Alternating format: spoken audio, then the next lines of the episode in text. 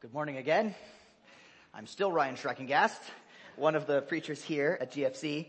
Today we're going to dive into Isaiah 60, which is on page 400 if you have one of the church Bibles. Uh, and I've had three separate people tell me that this is one of their favorite passages in the whole Bible. Um, no pressure, right, to, to preach on that. Um, but the, the reason that that is, is because today's text is just full of imagery and emotion and power and glory. I completely understand why this is such a beautiful passage. Um, it's a vision of Yahweh making his people beautiful so that together they can draw the nations into the worship of him and to fulfill the destiny that he had for his people from the beginning as I was trying to think of something in my own life of comparable beauty and purpose, I couldn't help but think of my wedding day. And when Steph came down the aisle, she was stunning, breathtaking.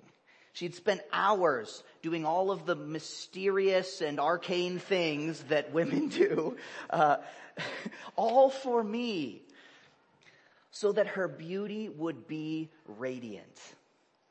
But even more than her physical beauty, that day to us was about purpose.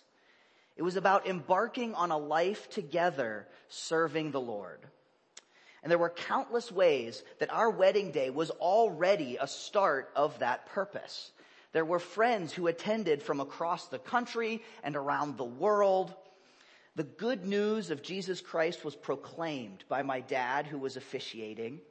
We worship together, Steph and I as a couple, along with our friends and our family that God had so abundantly blessed us with. We even had a Filipino ceremony of dedication, of submission, Steph to me and both of us to the Lord. And it was beautiful in every way. And it was purposeful. And it was, by the grace of God, just a small, small picture of God's glory. Today we're going to see a similar picture, not of a wedding, but of a glorious family, a glorious, beautiful city, and of a God who keeps his promises to redeem his people. In today's text, we're going to see four revelations of this glory. First, Yahweh raises a light in the darkness. Then the children of Abraham unite in the worship of Yahweh. Then the nations of the world unite in the worship of Yahweh. And lastly, we see the holy city of Yahweh. So let's start by reading Isaiah 60 verses 1 through 4 and see Israel, the light that God raises in the midst of darkness. Arise, shine, for your light has come and the glory of the Lord has risen upon you. For behold, darkness shall cover the earth, and thick darkness the peoples. But the Lord will rise upon you, and his glory will be seen upon you. And the nations shall come to your light, and kings to the brightness of your rising. Lift up your eyes all around and see they all gather together. They come to you. Your sons shall come from afar and your daughters shall be carried on the hip. What a beautiful promise of the future of God's people, Israel. Verses one and two set for us a stark contrast of the state of the world and the state of God's redeemed people. The entire earth in verse 2 is covered in darkness and thick darkness, the peoples. But God's people will be bathed not in darkness, but in light. Arise, shine, for your light has come. And the light is the glory of God. They're no longer conquered by their sin, but they're conquered by God and they are beautiful. If God has promised it, then it is as good as done, even if at the time that they received this prophecy, they were still in captivity. But as the result in verse 3 of God's redemption is that the nations come to the light and kings to the brightness of your rising. Israel will finally fulfill the destiny that God spoke to Moses on Mount Sinai in Exodus 19:5. Read that with me. Therefore, if you will indeed obey my voice and keep my covenant, you shall be my treasured possession among all peoples. For all the earth is mine, and you shall be to me a kingdom of priests and a holy nation. God's plan has never been to just glorify a single people so that they can be set apart for their own glory. He sets them apart so that they can accomplish His will. He shines His glory on a special people so that they can reflect that glory out into a world that is desperate for Him. This is like the light of the sun shining in splendor on the moon so that it can reach even around the planet to the side that is far from God's light. He is making them a nation of priests, lifted up and set apart to show His glory. Now to every Israelite, this is an anthem. This is why they exist as a nation. The mission for which they have been set apart. And friends, through the glorious work of Jesus Christ, this is your mission too. If your life has been conquered by Christ, then you are set apart for this holy calling. There is no greater expression of the glory of God than the fact that he has taken us who were his enemies, lost in darkness, hating him. And he has shone his light on us and irrevocably changed us. So embrace the purpose for which you have been saved, to reflect that glory of God. This means that every part of your life has been given over to the goal of showing God's glory. In your job, you're no longer working only for a paycheck, but to glorify God with the work of your hands. You're no longer raising your family for your own future or your own security, but to reflect to them the love of God. You're no longer trying to just survive family functions with the least amount of strife but you are showing those that God has placed the closest to you his glorious work in your life. And the result that we see in verse 4 is that the offspring of Israel grows. They all gather together, sons and daughters from afar those outside of God's people cannot see the glory of God through his transformed people and remain unchanged. They cannot remain unchanged. This is the promise of God from Isaiah 54, 2 and 3, finally fulfilled. Where God tells Israel to enlarge the place of their tent. Do not hold back, for you will spread abroad to the right and the left and your offspring will possess the nations. And the same promise again in Isaiah 55, 5. Behold, you shall call a nation that you do not know, and a nation that did not know you shall run to you because of the Lord your God and of the Holy One of Israel, for he has glorified you. God has always intended that his children welcome in the nations and grow to include them in his blessing. And so the next sections that we will read here prove that by showing the response of those who see the light of God shining from glorified Israel. First, let's look at point number two on your outline as we read verses five through seven, and we'll see the response of the estranged children of Abraham. Isaiah 65 through 7. Then you shall see and be radiant. Your heart shall thrill and exalt because the abundance of the sea shall be turned to you. The wealth of the nations shall come to you. A multitude of camels shall cover you. The young camels of Midian and Ephah, all those from Sheba shall come. They shall bring gold and frankincense and shall bring good news, the praises of the Lord. All the flocks of Kedar shall be gathered to you. The rams of Nebaioth shall minister to you. They shall come up with acceptance on my altar and I will beautify my beautiful house. In verse 5, God gives us a taste of the incredible reversal that his glory will accomplish.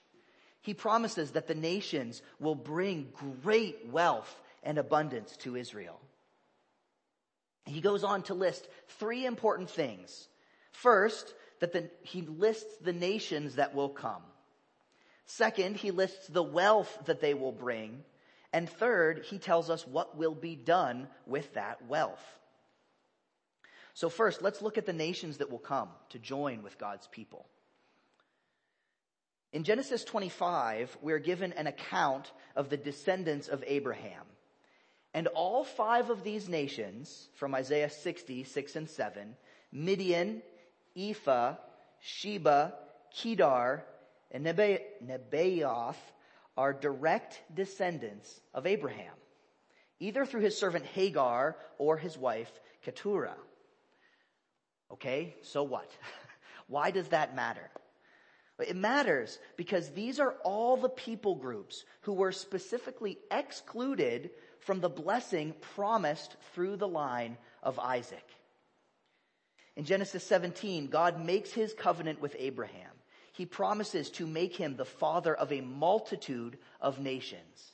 And he even changes his name. But when Abraham tried to accomplish this purpose by having a son through, uh, having a son Ishmael through his servant Hagar, God makes it clear that this was not the way he was going to bless the nations. Genesis 17, 18 through 19 says this, And Abraham said to God, Oh, that Ishmael might live before you. God said, No, but Sarah, your wife, shall bear you a son, and you shall call his name Isaac. I will establish my covenant with him as an everlasting covenant for his offspring after him. So since the very beginning, we have seen these nations that have been outside of this blessing through the line of Isaac. But God was not going to leave them outside. These descendants are now gathering. They are coming to the nation of Israel. They are coming to be blessed by Yahweh through his appropriate line. And this is like an immense family reunion. Those who are coming are the family that have been estranged and even feuding for generations. They've literally not been on speaking terms for thousands of years. But here we see in Isaiah 60 that they are coming to Israel. Do you feel a little bit of that tension? Do you wonder what are they actually going to do when they arrive here? They are going to worship Yahweh. Is it any wonder that in Isaiah 65 it says, you shall see and be radiant. Your heart will thrill and exalt because God's purposes are coming to pass. We know this because of, look at what the estranged children of Abraham are bringing with them.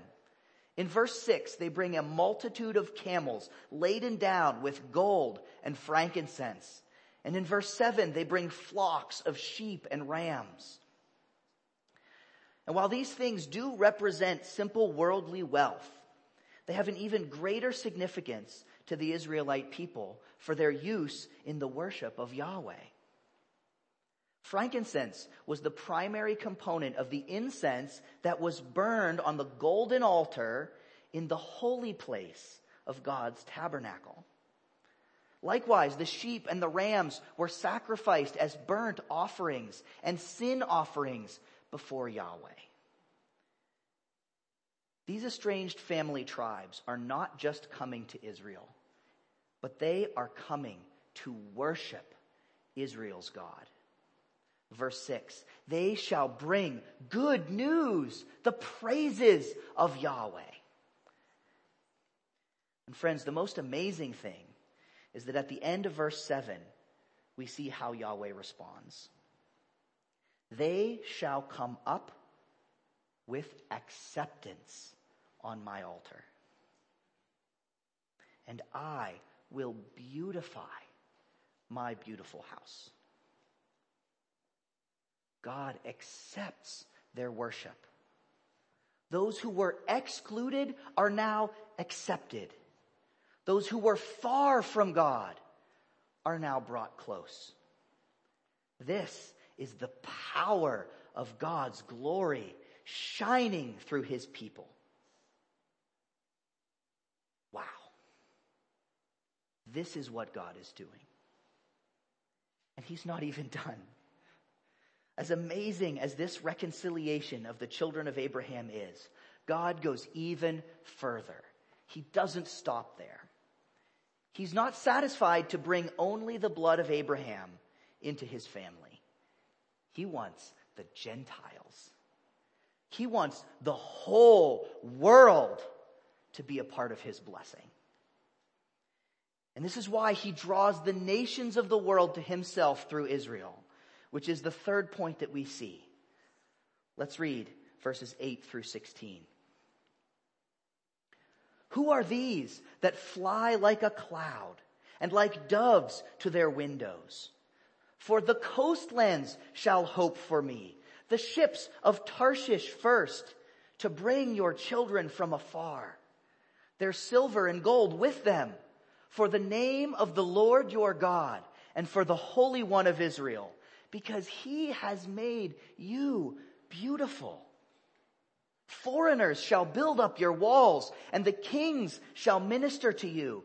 For in my wrath I struck you, but in my favor I have had mercy on you. Your gates shall be open continually. Day and night they shall not be shut, that the people may bring to you the wealth of the nations. For their kings led in, uh, with their kings led in procession for the nation and the kingdom that will not serve you shall perish. Those nations shall be utterly laid to waste. The glory of Lebanon shall come to you, the cypress and the, the plane and the pine to beautify the place of my sanctuary. And I will make the place for my feet glorious. The sons of those who afflicted you shall come bending low to you, and all who despised you shall bow down at your feet. They shall call you the city of the Lord, the Zion of the Holy One of Israel. Whereas you have been forsaken and hated, with no one passing through, I will make you majestic forever a joy from age to age. You shall suck the milk of the nations. You shall nurse at the breast of kings. And you shall know that I, the Lord, am your Savior and your Redeemer, the mighty one of Jacob.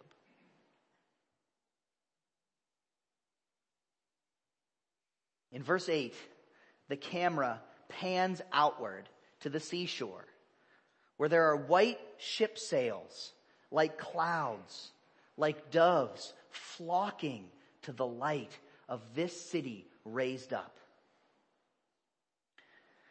The coastlands and the ships of Tarshish arrive to add to the family of God, bringing silver and gold as offerings in verse 9. These are the same coastlands that have persecuted God's people and experienced God's judgment over and over and over again.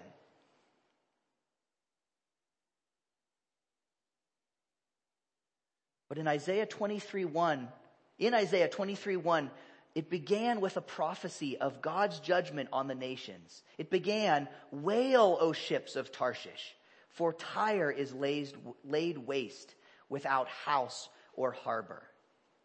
But now, after God's Redeemer purifies his people, making them beautiful and lifting them up, these same ships come to join the family of God, bringing the children of Israel from afar.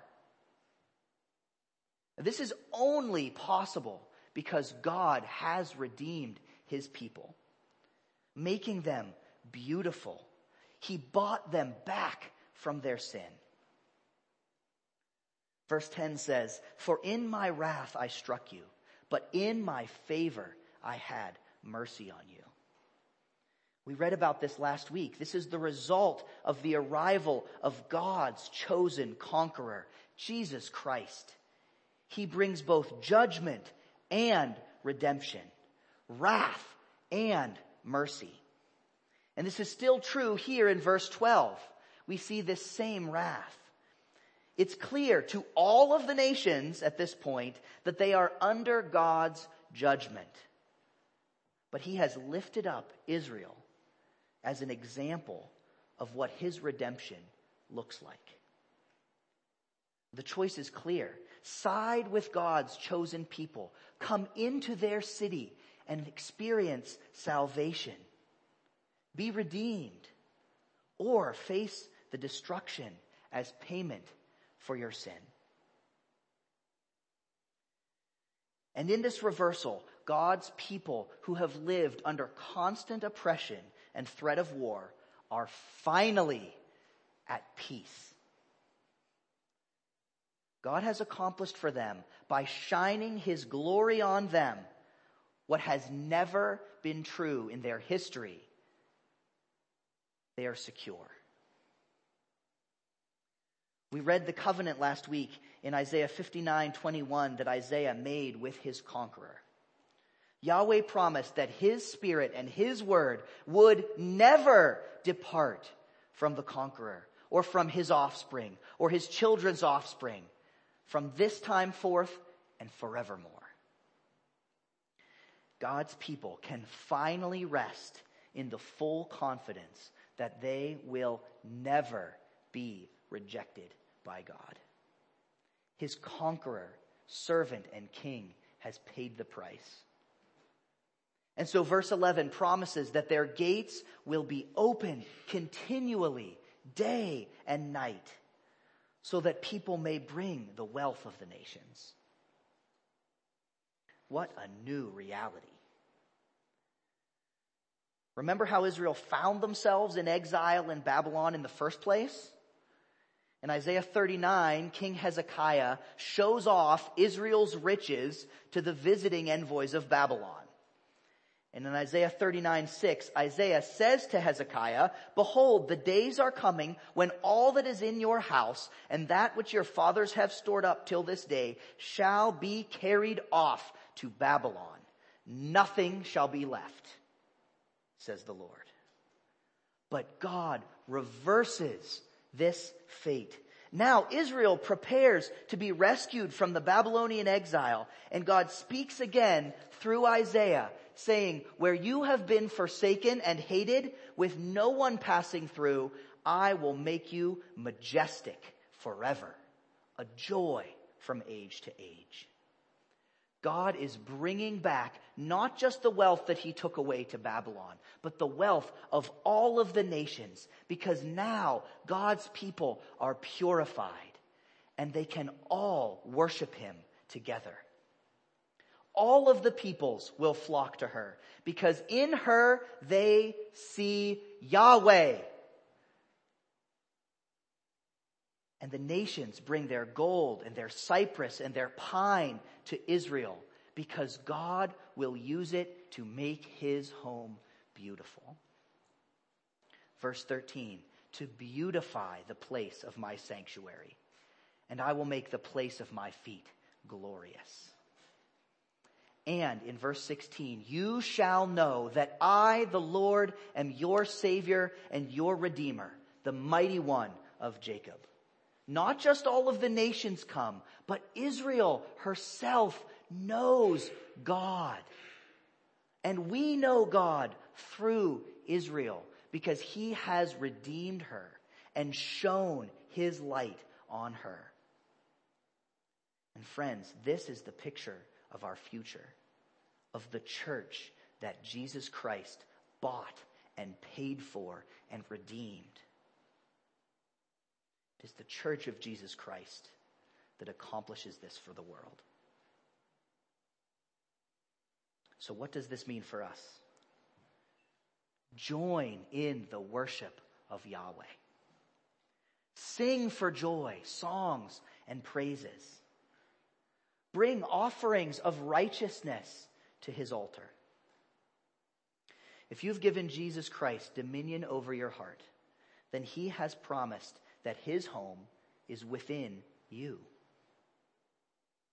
Allow him to make his sanctuary beautiful. Give up your self-service and turn to the service of him. For me, this means joyfully giving of my time, even when I feel like I deserve a break. It means resisting the urge to get defensive when I feel like I'm being misunderstood. It also means supporting my wife in seemingly mundane ways so that she can serve in the missions team and in building relationships with our neighbors the areas where God has particularly called her to serve Him. I serve Him through serving her. Another application is to run to God's family. If you have not allowed God to conquer your heart, if you still sit on the throne of your own heart, take a good look at the glorious work that He is doing and run to Him. God judges all. But he is faithful to redeem those who trust in his appointed king and servant and conqueror. You don't have to have it all together. Bring with you all of your weakness and your insecurity. Allow God to use them to show his glory through you. Whether you recognize it or not, you have been made to bring God glory. And all of that junk just makes him more glorious. And so finally, we conclude this passage with a last look at what the fully glorified, recreated Israel looks like. We see the city of God in a state it was meant to be in from the beginning we see a vision of Yahweh keeping his promise to his people. And I hope that this vision will give you hope as it must have for the Israelites as they prepared to be freed from exile. And I hope that it gives you strength to turn from your own way and embrace God as we look at the holy city of Yahweh. Read verses 17 through 22. Instead of bronze, I will bring gold. And instead of iron, I will bring silver. Instead of wood, bronze. Instead of stones, iron. I will make your overseers peace and your taskmasters righteousness. Violence shall no more be heard in your lands, devastation or destruction within your borders. You shall call your walls salvation and your gates praise. The sun shall be no more your light by day, nor for brightness shall the moon give you light. But the Lord, Yahweh, will be your everlasting light, and your God will be your glory.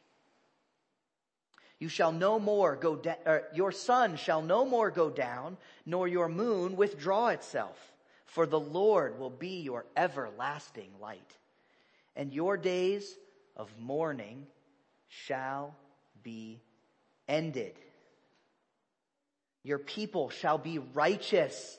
They shall possess the land forever, the branch of my planting, the work of my hands, that I might be glorified.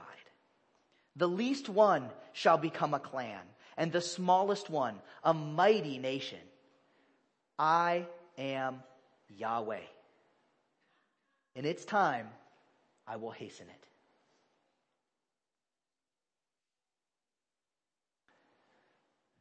In verse 17, God exceeds every level as he creates his holy city. We see what God brings to his city. The nations brought their wealth and their sacrifices have been accepted, but now Yahweh himself is the greatest contributor. He levels up everything. Bronze becomes gold, iron becomes silver, wood becomes bronze, and stones become iron. It is beautiful. But even more beautiful is that God levels up his people's hearts. Where before they were slaves to their own wicked desires, now their overseer is peace and their taskmaster is righteousness. Verse 18, where their walls and their gates were defenses, keeping out violence and devastation and destruction. Now, entering into their walls is entering salvation. And friends, you enter through the gates of praise.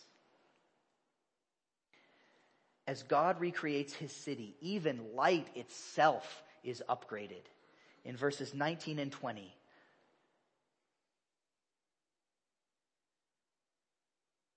And lastly, in verse 21, we see the explicit completion of God's promise to Abraham to sanctify his people, to make them holy, and to give them the land. How does he do it? This is beautiful. This is glorious. How do we get from where we are in this story to this beautiful picture? Friends, it's through Jesus Christ. It's through what Jesus Christ accomplished. As he said, it is finished, hanging on the cross. By his obedience to his Father, he paid the price of redemption that mankind could be with the Father. His righteousness can become our righteousness, and we can be made into the beautiful dwelling place for His Spirit, and wait eagerly for Him to return to bring His holy city. Jesus Christ, who died as the Lamb, sacrificed for our sins, has opened the way. In Revelations 2 through 10, there is a vision of God's holy throne room. And the prophet is weeping because there is no one in heaven or earth or under the earth who is worthy to accomplish this. But then he sees the lamb. The lamb standing as though it were slain. Worthy are you to take the scroll and open its seals, for you were slain, and by your blood you ransomed people for God from every tribe and language and people and nation, and you have made them a kingdom and priests to our God, and they shall reign on the earth. The story continues in Revelation 21, which says in verses 9 through 11, Come, I will show you the bride, the wife of the Lamb. And he showed me the holy city, Jerusalem, coming down out of heaven from God, having the glory of God, its radiance like a most rare jewel, like a jasper, clear as crystal. verses 22 and 27, and I saw no temple in the city, For its temple is the Lord God, the Almighty, and the Lamb. And the city has no need of sun or moon to shine on it, for the glory of God has given it light, and its lamp is the Lamb. By its light will the nations walk, and the kings of the earth will bring their glory into it. And its gates will never be shut by day, and there will be no night there. They will bring into it the glory and the honor of the nations, but nothing unclean will ever enter it, nor anyone who does what is detestable or false, but only those who are written in the Lamb's book of life. It is only through the Lamb, Jesus Christ, who died for our sins, that this is brought about. This is the family and the city that Yahweh has built and that Jesus Christ has populated by his own blood. I said that today's text wasn't about a wedding, that it was about a city. That isn't completely true. Isaiah 60 is about a wedding. The wedding of a city to a lamb. The Lamb of God, Jesus Christ, and his people, his bride, his church. Friends, we are a part of the offspring of Israel that have come from the foreign nations, brought by the sacrifice of Christ to join in the worship of Yahweh. And there is absolutely nothing as glorious and beautiful as what Jesus did for us. Let's pray. Jesus, thank you for what you did for me. Thank you that your son has made me a part of this beautiful picture. That you, God, loved me enough that you would send your son to die, to pay the price, to accomplish your will in the entire world. God, help us to remember this as we go forth this week, to know that this is our home. This is what we are looking forward to as we interact with this world that is still so dark that we can look to your son Jesus shining over us, over your church, that we can be part of your holy purpose. God, bless us today. Bless us for all of our lives. Not that we would have wealth and riches, but that we would have purpose in bringing others to you, God and that in our blessings and in our suffering, we would be faithful to point to you. Thank you, God, for your wisdom in all of this. Amen.